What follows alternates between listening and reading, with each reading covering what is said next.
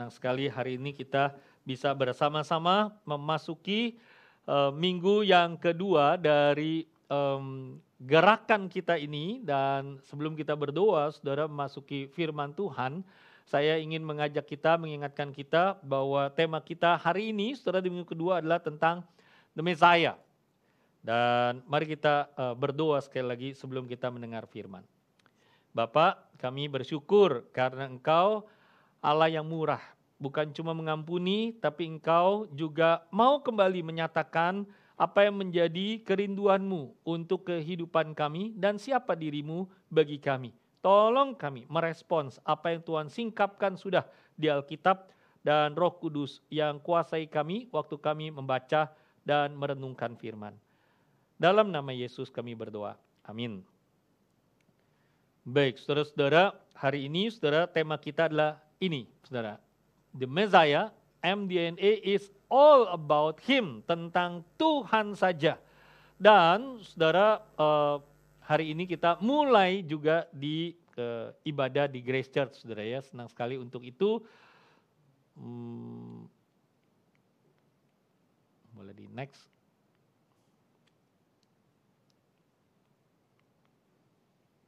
Baik, saudara, hari ini saudara saya ingin mengajak kita diskusikan dua hal ini, saudara ya. Akhir-akhir ini uh, trending kata ini bagaimana kita dalam kemudian dunia generasi Z ini dan dunia yang postmodern ini dalam uh, pasca milenial ini, saudara, dua kata ini menjadi penting, yaitu imajinasi dan narasi. Dan uh, hari ini saudara kita akan melihat imajinasi ketika kita kemudian memakai imajinasi ini sebagai frame atau sebagai jendela melihat ke dalam firman Tuhan. Atau lensa katakanlah begitu saudara ya. Pakai lensa kacamata kalau seandainya pakai Ray-Ban kan kalau pakai kacamata gelap saudara ya yang di luar jadinya kelihatan lebih gelap saudara. Kita pakai lensa ini imajinasi Lalu nanti di hari Rabu tentang the story of Messiah kita akan memakai lensa narasi tentang the Messiah. Bagaimanakah kita menarasikannya, menstorikannya, menceritakannya kepada orang lain. Ini dua kata yang menarik saudara ya. Jadi hari ini saudara kita akan imagining the Messiah. Yang kedua dalam khotbah hari ini saudara, the Messiah is our patient. Dan saya akan mengambil dari dua bagian firman Tuhan Roma 1 ayat 2 sampai 4, Matius 13 ayat 44 saja. Supaya menyikat waktu, Saudara ya. Mari kita mulai membaca dari Roma 1 ayat 2 sampai 4. Injil itu telah dijanjikannya sebelum dengan sebelumnya dengan perantara nabi-nabinya dalam kitab-kitab suci tentang anaknya yang menurut daging diperanakan dari keturunan Daud dan menurut roh kekudusan dinyatakan oleh kebangkitannya dari antara orang mati bahwa ia adalah anak Allah yang berkuasa, Yesus Kristus Tuhan kita. Dari tiga ayat ini, saudara ada dua bagian. Yesus bukanlah pendiri Injil, tapi ialah Injil. Ayat yang kedua memperkenalkan eksistensi Injil yang bukan cuma ada di dalam perjanjian baru. Nanti ayat ketiga dan ayat keempat mengeksplorasi, me kemudian menguraikan apa sebenarnya isi dari Injil itu. Saudara, kembali lagi saudara, apa yang saya maksud dengan image atau imagination atau imajinasi atau imagining, saudara.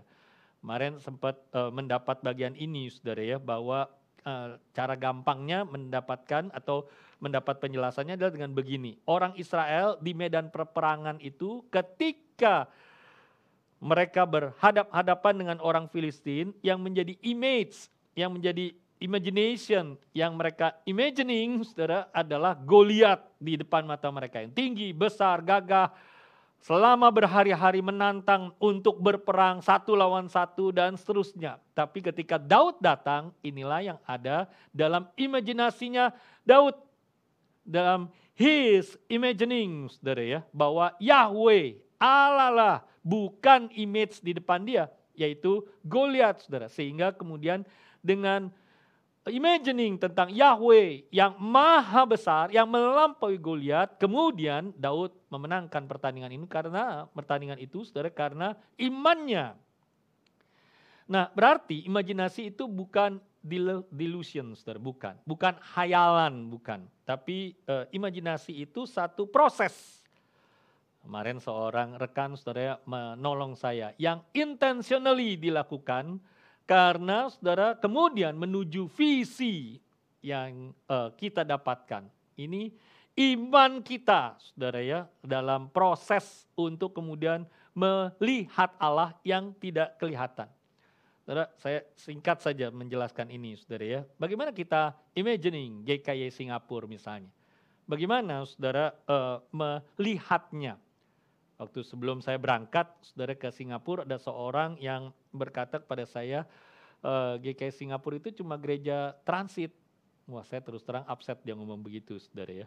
Tapi kemudian uh, saya mendapatkan di sini, saudara, ketika sudah di Singapura, apalagi sekarang di bulan uh, Disciples on Mission ini, saudara, makin clear. Inilah saudara yang kita imajinasikan, yang menjadi visi bahkan sudah menjadi visi kita bahwa GKI Singapura menjadi discipleship center, menjadi pangkalan misi dalam uh, paralel ini ya, dua garis ini atau mata koin ini Saudara yang punya dua sisi, di satu pihak menjadi pusat pemuridan dan hidup kemuridan, di pihak lain sebagai pangkalan misi. Bukan seperti Yerusalem, tempat rasul-rasul di perjanjian baru, saudara, tapi mungkin lebih seperti seperti Antioquia. Tapi saudara dalam imagining saya saudara bukan gereja transit saja, bukan sebagai pusat misi dan pusat hidup kemuridan dan proses pabrik pemuridan saja, tapi bagaimanakah di masa akan datang embrace layer generations. Itu sebabnya kita ada yes, Youth English Service, saudara. Yang berbahasa Inggris. Dan seterusnya, dan seterusnya, saudara. Saya tidak tahu, sekarang saya tidak upset lagi sih kalau dibilang gereja transit, saudara ya. Apa salahnya misalnya ya, kalau seandainya memang kita mengkhususkan dari situ. Tapi bagaimana gambaran kita, bagaimana imajinasi kita, saudara, lalu kemudian menjadi visi kita untuk GKI Singapura. Balik saudara ke Roma 1 ayat 2 tadi saudara ke statement itu. Injil telah dijanjikannya sebelumnya dengan perantaran nabi-nabinya dalam kitab-kitab suci. Saudara ini bukan imajinasi, ini satu statement saudara ya. Jadi isi berita baik, isi berita kemenangan itu, isi Injil itu adalah Yesus. The Messiah yang kita mau diskusikan hari ini. Tapi saudara The Messiah yang dituliskan oleh Paulus itu, itu sudah dari dulu. Bukan kemudian tiba-tiba, ini bukan satu ide baru, bukan satu new imagination, sekali lagi, kalau kita pakai kacamata itu, kata imajinasi menjadi kacamata, saudara, bahwa ini bukan kemudian sesudah 400 masa diam antara kitab Paleaki dengan kemudian Injil Matius, Tuhan tidak memberikan nabi kepada Israel setelah pembuangan itu, setelah apa yang dibuat oleh Nehemia dan Esra itu, kemudian ada imajinasi baru dari Tuhan. Oh kita datangkan aja Yesus. Bukan, saudara. Bukan itu. Atau ini solusi alternatif karena misiologi perjanjian lama gagal, yaitu misi yang sentri fugal atau sentripetal itu ya, yang menarik ke dalam begitu ya, bagaimana bangsa-bangsa lain melihat orang Israel lalu masuk menjadi umat Allah, sekarang kemudian oke okay, kita ubah menjadi kemudian keluar dari umat Allah Israel di zaman perjanjian baru, yaitu kita Israel secara rohani menjadi berkat bagi seluruh dunia. Apakah ini solusi alternatif? Saudara karena percobaan sebelumnya gagal? Juga bukan. Atau ini hasil imagining tadi ya lagi merenung-renung Tuhan di sorga, kita bikin apa lagi nih ya? Kok rencana kita lewat Israel gagal? Kemudian out of the box, bikin Yesus dah datang ke dunia? Tidak, saudara. Bukan demikian. Paulus dengan terang menyatakan bahwa ini bukan superhero yang dalam imajinasi Israel, Daud reborn, saudara. Bukan. Bukan itu, saudara. Jadi, saudara, apa ini yang dibicarakan dalam Paulus menyatakan tentang Yesus sebagai Mesias, saudara, tentang Yesus sebagai Kristus, kita baca Roma 1 ayat 3 sampai 4. Setelah ia mengatakan ini merupakan penggenapan dalam rancangan kekal ilahi yang disingkapkan di perjanjian lama, yaitu tentang siapakah Injil itu? Tentang anaknya Ayat ketiga, yang menurut daging diperanakan dari keturunan Daud.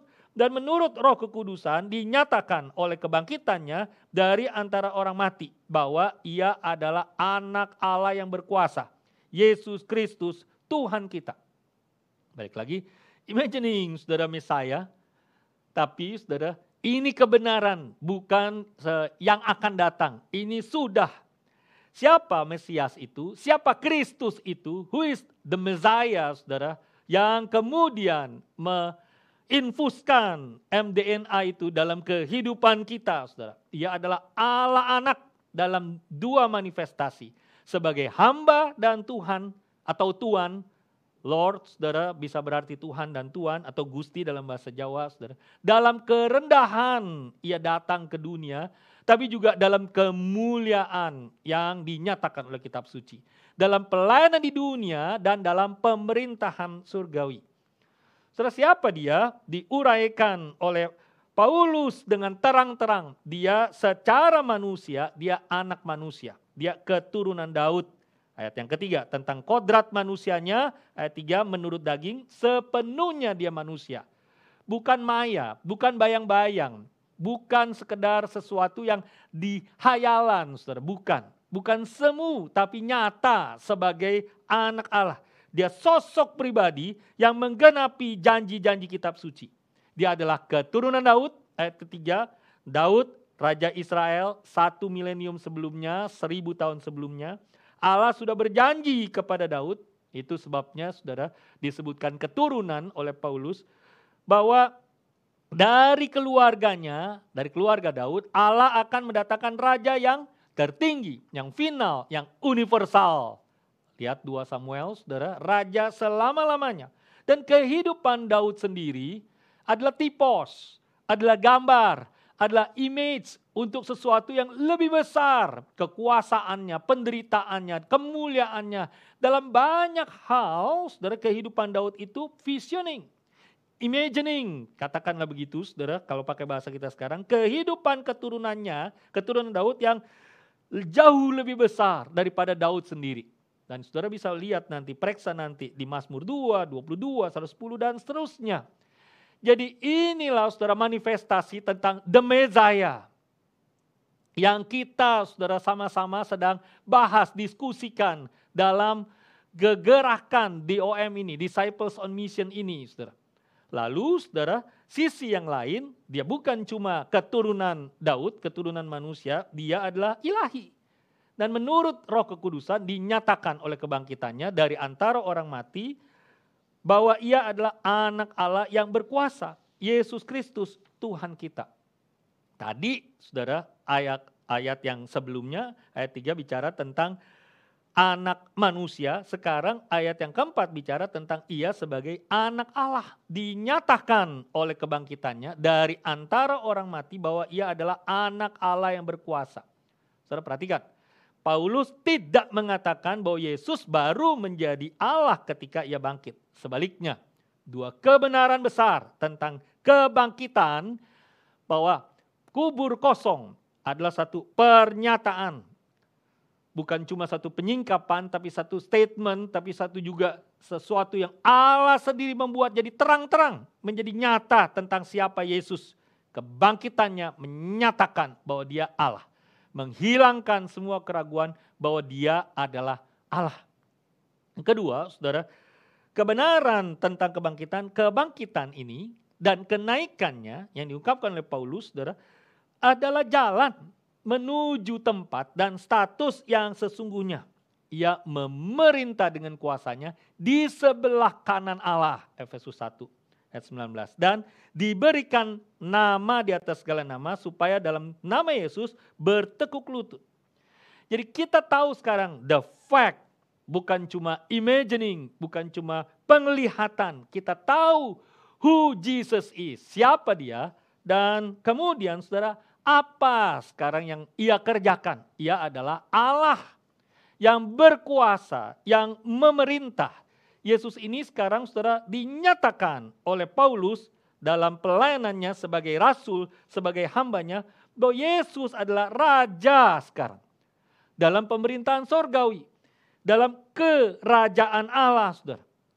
Nah sekarang, kita tidak punya, saudara, fakta ini dalam uh, maksud saya adalah gambaran ini. Itu sebabnya saudara kita imagining seperti apa kerajaan Yesus itu dalam pemerintahan sorgawi, pemerintahan ilahi dalam kehidupan kita di dunia ini, sekarang ini. Saudara. Nah karena itulah Kristus memberikan gambaran-gambaran kepada kita tentang seperti apa kerajaan sorga. Biji sesawi, tentang kerajaan sorga seperti mutiara yang kemudian uh, begitu berharganya saudara. Jadi Kristus mau lewat imagining yang ia yang katakan dalam bahasa dulu perumpamaan saudara. Bagaimanakah kalau kita sudah tahu Yesus yang menebus kita dari dosa. Yesus yang sekarang sudah bangkit, sudah naik, sudah memerintah sebagai raja. Lalu bagaimanakah passionnya kita? Nah saya ingin mengutip satu saja saudara. Ini lukisan Rembrandt saudara tentang hidden treasure. Uh, saya cari-cari kemarin saudara ya. Apakah ada lukisan kanvas ini dijual di Singapura? nggak ada ternyata saudara ya toko buku mana pun nggak ada akhirnya dapatnya di Amazon tapi uh, ya susah lah belinya saudara ya ongkirnya mahal saudara ya tapi paling tidak kita tahu ya saudara Tuhan Yesus mau kita ini melihat seperti apa kerajaan Allah lewat satu saja ayat ini saudara hari ini saya ingin kutip saudara ya saya bacakan Matius 13 ayat 44 Hal kerajaan sorga itu seumpama harta yang terpendam di ladang, yang ditemukan orang lalu dipendamkannya lagi. Oleh sebab sukacitanya, pergilah ia menjual seluruh miliknya lalu membeli ladang itu. Saudara, kisah ini cuma satu ayat. Tapi saudara, it is bizarre. Saudara, itu besar sekali kalau kita mendalaminya, memahaminya, dan berimajinasi sebenarnya. Tentang harta karun ini. Saudara, sifat harta karun ini saudara ternyata tersembunyi. Seperti sifat kerajaan sorga, saudara ya. Yang pertama, saudara, kerajaan sorga itu dipendam. Oke, mari kita lihat perumpamaan ini dulu, saudara, secara singkat. Bahwa harta karun itu ternyata dipendam. For safety reason. Kenapa, saudara? Harta karunnya dipendam karena dulu belum ada bank untuk menyimpan uang, belum ada uh, money juga belum ada lah saudara ya. Falas juga belum ada, investasi saham belum ada. Jadi orang punya uang ini taruhnya di mana? Daripada nanti dirampok, for safety reasons, saudara, dipendam ke dalam tanah. Yang kedua, saudara, bahwa pang pemilik ladang ini, dia uh, mungkin sudah meninggal, saudara, ya. mungkin sudah uh, dijual, yang pasti saudara ladangnya ini mungkin juga sudah pindah tangan, saudara dan terlupakan dan tidak ada yang klaim. Bagaimana pindah tangannya kita nggak tahu. Pemilik yang sekarang ini dia nggak sadar di dalam tanah, di dalam ladang yang dia punya itu ada harta karun. Nah ini ada satu pekerja, saudara ya, yang kemudian lagi gali, lagi cangkul itu ladang, eh ketemu, saudara. Dia diam-diam, saudara ya, tersembunyi tapi sebenarnya, saudara, ini penekanan Tuhan Yesus. Pria itu, si pekerja itu, saudara, dia tidak sedang mencari harta di ladang. Dia kerja, saudara, hari-hari. It's happening on him. Dan itulah, saudara, bukan karena kita cari sorga, bukan. Tapi Tuhan yang datang mencari kita. Sekarang kemudian si pria tadi, pakai kata imagining lagi, saudara ya. Dia imagining the value nilai dari harta karun ini. Wah ini harga ladangnya aja kalah sama harga harta karun. Jadi dia pulang semuanya dia beli mungkin dengan bagaimana semua harta bendanya kemudian dia pakai untuk beli itu ladang. Kenapa? Ada harta karun di dalamnya. Begitu tinggi nilai harta karun itu namun ternyata tidak terlihat oleh orang lain. Saudara, dia tahu nilainya begitu besar kerajaan sorga. Harta karun itu saudara ya. Tapi saudara bagaimanakah dengan kita? Apakah kita menilai sorga itu nilainya memang saudara begitu tingginya. melampaui semua yang saya miliki, sehingga kalau boleh semua yang saya miliki ini saya jual sekalipun, saya lepaskan sekalipun, seperti orang kaya yang kemudian tidak mau itu, saudara, melepaskan semua hartanya. Maukah kita sekarang kalau Tuhan tanya, lepaskan semuanya karena kerajaan sorga itu nilainya begitu tingginya, melampaui semua. It's worth far more than any sacrifice. Atau kalau boleh saya katakan, saudara, it's worth everything. Kalau kita tahu siapa Yesus, bagaimana pemerintahannya sekarang ini di dalam dunia, dalam pekerjaan kita, dalam keluarga kita, dalam hidup kita, bahwa dia raja yang sesungguhnya bukan sekedar presiden atau perdana menteri di dunia ini, dia memerintah kehidupan kita. Lalu kita mengejar itu dengan hidup kita, hidup kemuridan kita, hidup misi kita, hidup sehari-hari kita. Saudara kalau kita tahu bahwa dia itu dan kerajaan sorga itu worth everything, harusnya passionnya kita sedemikian rupa demi kerajaan Allah. Itu sebabnya saudara Paulus membingkai ayat 2 dan 3 dan 4 ini dengan ayat 1 dan 5 di surat Roma ayat 1 dari Paulus. Karena ia tahu siapa Yesus yang sudah bangkit, yang sudah naik ke sorga, yang sekarang jadi raja, maka sekarang dia menundukkan diri sebagai hambanya saja. Atas pemerintahan kerajaan dari sorga sana, ia rela memberi dirinya menjadi utusan, menjadi rasul, dikhususkan untuk memberitakan Injil Allah. Dengan perantaran Kristus itu, aku ini menerima kasih karunia, ayat yang kelima, dan jabatan rasul untuk menuntun semua bangsa supaya mereka percaya dan taat kepadanya. Punyakah kita passion itu, saudara? Bukan cuma di bulan dom ini saja, disciples on mission saja, tapi seluruh kehidupan kita. Saudara, saya ingin uh, sharingkan sesuatu, saudara. Uh, anak kami yang besar, Given, saudara, uh, tahun lalu selesai sekolah. Sekarang umurnya 24 tahun, saudara ya. Waktu selesai sekolah, dia dapat kesempatan satu tahun magang. OPT namanya Lalu selesai magang di hospital, di laboratorium, dia kemudian uh, mencari pekerjaan. Saya tanya, kamu mau ke mana? Mau tetap di Amerika, mau ke Singapura sama papa mama atau ke Indonesia? Mau apa? Saudara, waktu itu jawabnya menurut saya sedikit sombong dalam tanda petik, saudara ya, bahwa uh, gini aja pak, doakan supaya hmm, uh, dipersempit sama Tuhan, maunya ke mana gitu. Saya pikir ini sombong banget nih. Orang lagi pandemi begini susah cari kerja, eh dia malah mintanya dipersempit begitu ya.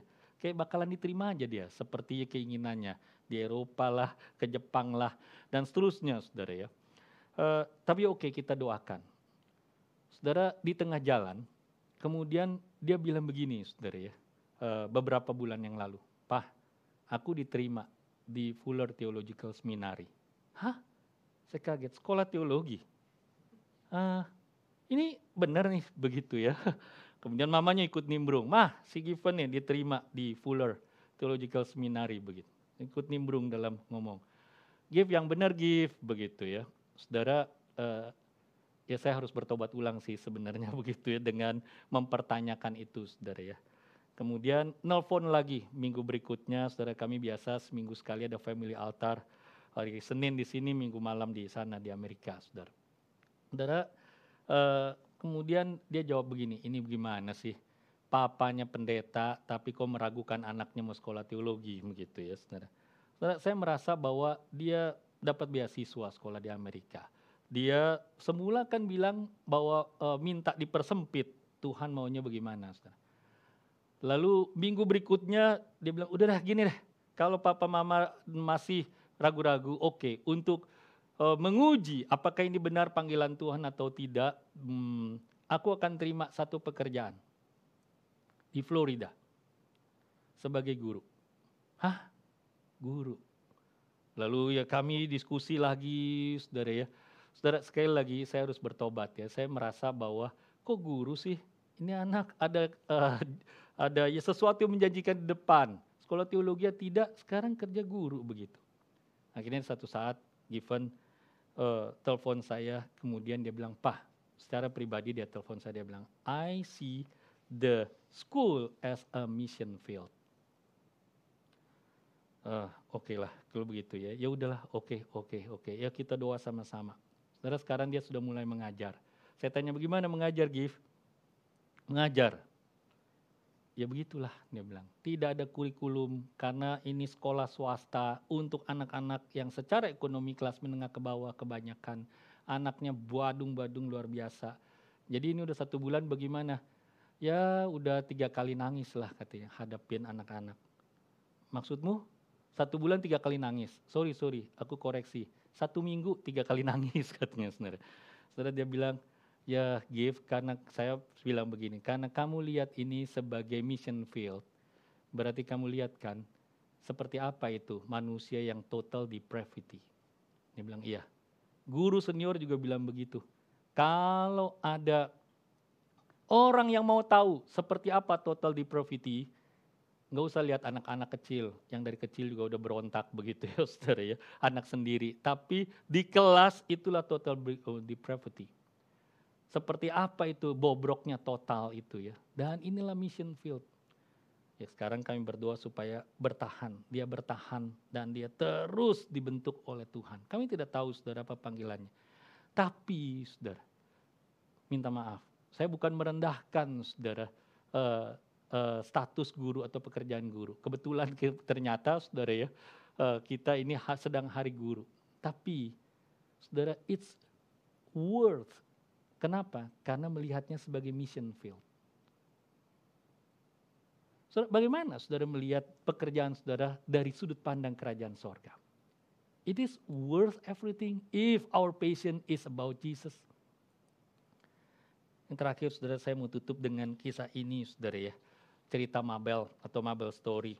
Lengkapnya nanti saudara bisa lihat di uh, Google saja saudara. Tulis Mabel Story saudara akan dapat saudara, uh, saya dapat dari buku yang lain, tapi sumbernya dari buku ini ya, John Ortberg, The Life You've Always Wanted. Ada satu orang yang tulis jurnalnya yang kemudian dikutip di buku itu. Nah, ini saya pernah sampaikan juga di tempat lain. Saya bacakan saudara jurnal uh, wanita itu, saudara ya, buat kita semua. Saudara, kisah tentang Mabel adalah kisah nyata dari buku The Life You've Always Wanted. Saya modifikasi sedikit saudara, supaya sesuai dengan konteks kita. Tulisan jurnalnya. Saat pelayanan kunjungan ke rumah sakit umum di kota itu, sudah empat tahun saya datang satu minggu sekali ke situ. Bangsal kelas tiga, saudara di Amerika itu ada rumah sakit khusus untuk mereka yang sakitnya menahun. Bisa setahun, dua tahun hidupnya sudah di rumah sakit. Tapi di Asia saya nggak tahu saudara ya, di Singapura atau di Indonesia. Katakanlah bangsal kelas 3, saudara. Bangsal kelas 3 untuk pasien sakit menahun, menahun sangat besar. Tapi pada saat hari yang paling cerah sekalipun, bangsal itu tetap gelap, tetap suram. Bau penyakit dan bau pesing sudah menyergap sejak masuk ke bangsal. Sebenarnya tiap kali pulang kunjungan dari rumah sakit itu tidak membuat saya lega. Saya tidak pernah betah lama-lama tapi karena pelayanan, saya pergi juga. Saya lihat bangsal ini memang ternyata untuk orang-orang yang sakitnya paling buruk. Nah, hari itu saya menemui seorang wanita tua, hari itu adalah hari Mother's Day di Amerika. Saya menemui seorang wanita tua yang duduk di kursi roda di sebelah ranjang, tapi kakinya diikat di kursi roda. Wajahnya sudah agak ngeri dilihat. Pandangannya kosong, dan dari pupil matanya ketahuan bahwa wanita itu buta. Ada alat bantu besar di salah satu telinganya menandakan bahwa dia sulit mendengar. Ada luka di hidungnya yang kemudian membuat hidungnya itu miring sebelah. Juga rahangnya ikut miring. Wajahnya sebelah digerogoti kanker. Air liurnya terus-menerus menetes. Nanti kemudian hari saya baru tahu bahwa kalau ada perawat baru, maka perawat baru itu ditugaskan memberi makan wanita tua itu. Kalau lulus, maka kemudian baru dia bisa jadi perawat di rumah sakit itu. Umurnya 89 tahun. Tua dan sendirian. Buta dan hampir tuli. Sudah seperti itu 25 tahun nama, lamanya. Namanya Mabel. Saya tidak tahu mengapa hari itu saya memperhatikan dia. Saya membawa bunga, lalu saya berikan bunga langsung ke tangannya karena ia buta. Lalu ia berkata, "Selamat Hari Ibu, Happy Mother's Day." Mabel coba mengangkat tangannya dengan bunga itu. Lalu dia mencium bunga itu. Tiba-tiba Mabel bicara. Saya terkejut juga tapi walaupun susah ditangkap, ternyata ia masih bisa bicara. Dia berkata, terima kasih, wangi sekali. Bolehkah saya kasih ke orang lain? Saya tidak bisa lihat. Saya tertegun dan berkata, oh boleh. Uh, saya dorong mau kursi rodanya dan cari pasien lain. Saya menemukan seorang pasien di bangsa lain yang juga sendirian, lalu berkata kepada Mabel, bahwa Mabel, sekarang kamu bisa kasih bunga itu. Mabel mengulurkan tangannya dalam kebutaannya, lalu ia berkata, ini bunga dari Tuhan Yesus. Saat itu saya sadar, Mabel bukan pasien biasa. Minggu-minggu berikutnya, walaupun bau busuk, saya berusaha mendengar ia bercerita.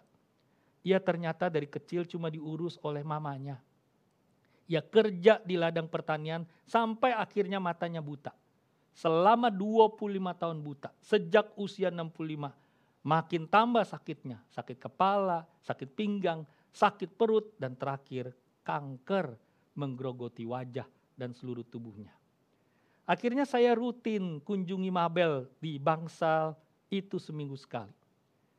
Biasanya kalimat saya pertama kalau datang, Mabel mau minum, atau Mabel mau tisu, atau Mabel mau permen.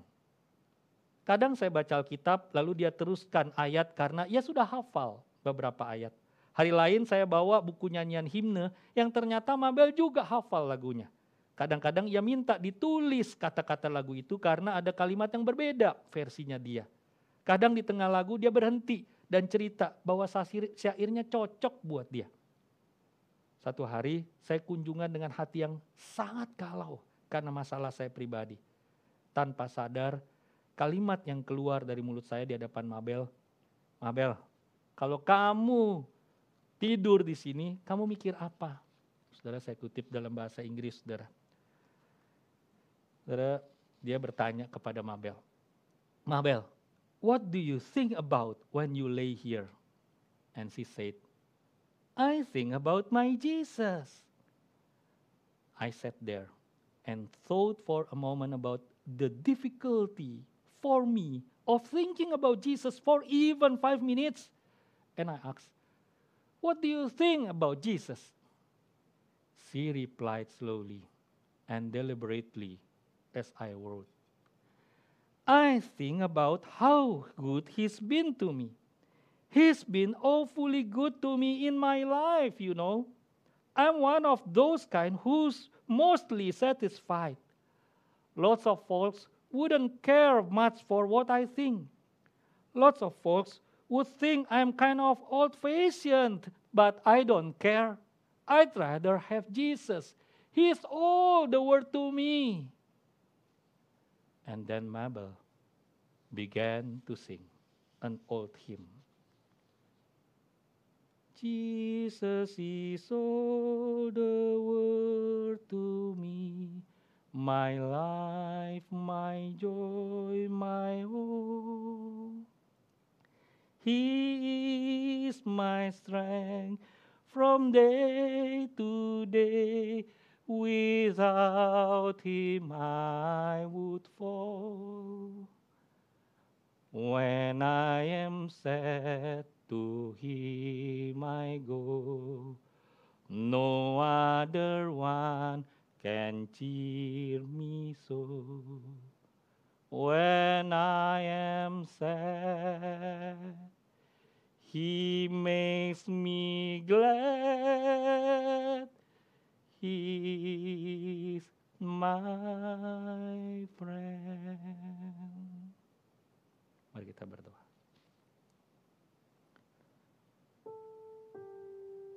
Saudara, apakah arti Yesus untuk hidup saudara? Untuk hidup kemuridanmu, untuk misi kehidupanmu yang kau imajinasikan. Beranikah engkau berkata, He is worth everything to me. Beranikah saudara? Dia yang mengalirkan roh kudus dalam kehidupan saudara. Mari sebelum perjamuan suci saudara. Mari kita renungkan bagian firman Tuhan ini.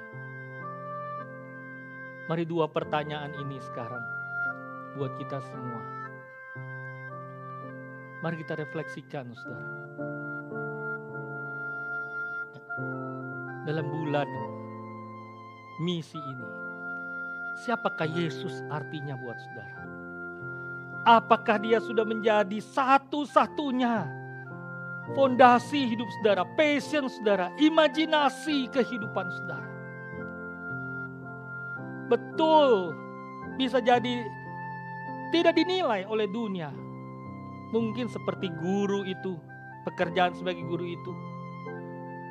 Mungkin tidak pernah ada orang yang seperti Mabel yang rusak wajahnya, yang buta 25 tahun seperti itu.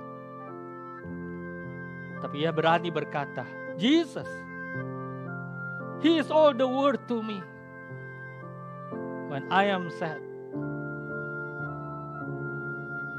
He is my friend. He is my best friend. Benarkah itu dalam hidup saudara? Sebagai murid, benarkah Yesus itu saudara yang kita paling rindukan? Dalam misi hidup kita. Yesuskah yang menjadi imagining kita, visinya kita dalam keluarga kita. Masing-masing berdoa satu dua menit. Main musik akan iringi dengan instrumen. Mari kita masing-masing berdoa.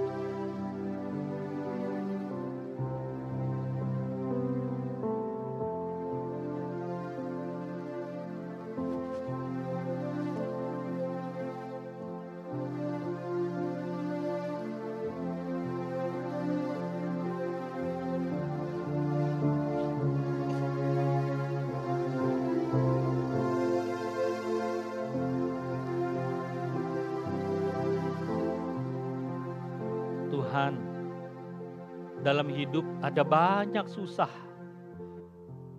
Tapi tanpa sadar yang kami ingin adalah lepas dari kesusahan itu.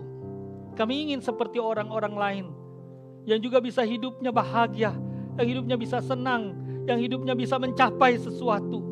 Dan itu tidak salah Tuhan kalau merupakan tanggung jawab kami terhadap kerajaan sorga yang sudah memberikan talenta kepada kami.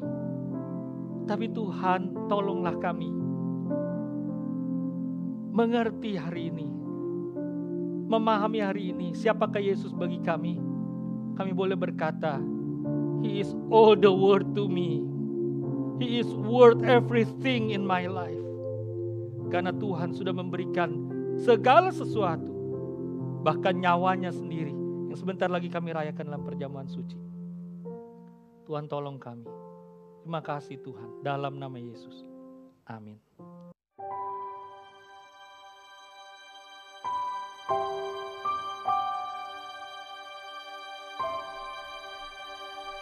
you